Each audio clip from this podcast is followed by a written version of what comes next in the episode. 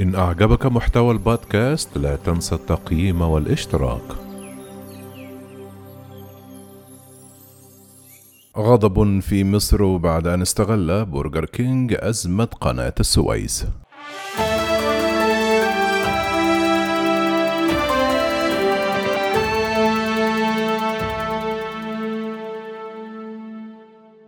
أطلق مستخدمو وسائل التواصل الاجتماعي المصريون هاشتاج boycott برجر كينج أي قاطعوا شركة برجر كينج للمأكولات السريعة بعد أن روجت سلسلة مطاعم الوجبات السريعة لساندويتش على تويتر باستخدام صورة جوية لحظر قناة السويس.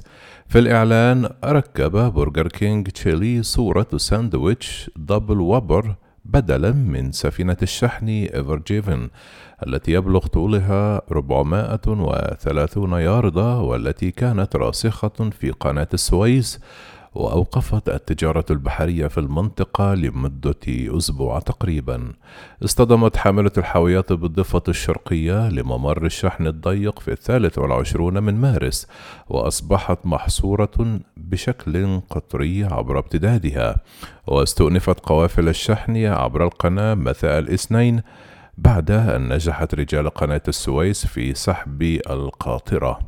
وشارك رئيس قسم التسويق في برجر كينج العالمي فرناندو ماتشادو الإعلان على تويتر وكتب منشور رائع من برجر كينج تشيلي مصحوبا برمز تعبيري ضاحك ساخر من تعطل السفينة داخل قناة السويس.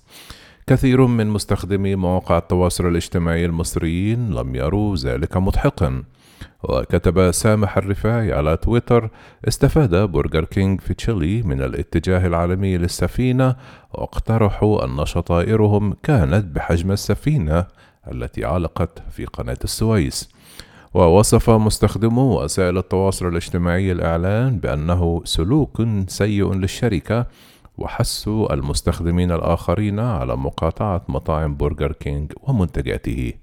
كما أطلق نشطاء على منصات التواصل الاجتماعي بنداء لكل مصري شريف دعوة لكل الأخوة العرب دعوة لكل من يحب مصر قاطعوا سلسلة برجر كينج.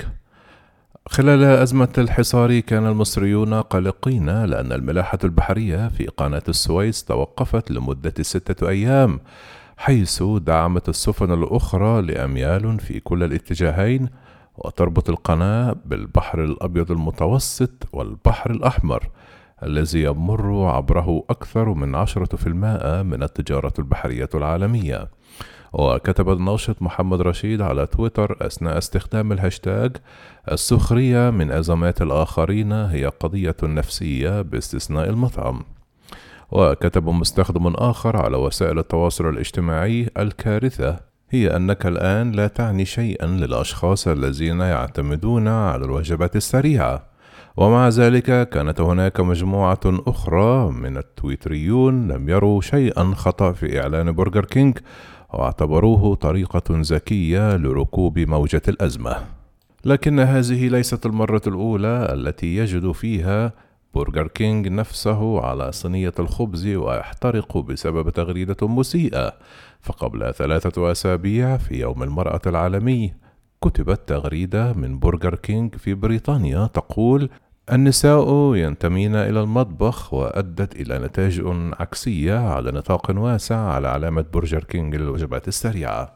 بينما كان الهدف من الخيط الإشارة إلى مطابخ المملكة المتحدة التي يهيمن عليها الذكور ومحاولة مساعدة النساء على الاختراق من خلال منح دراسية للطهي وحذفت السلسلة التغريدة وأصدرت اعتذارا بدلا من ذلك.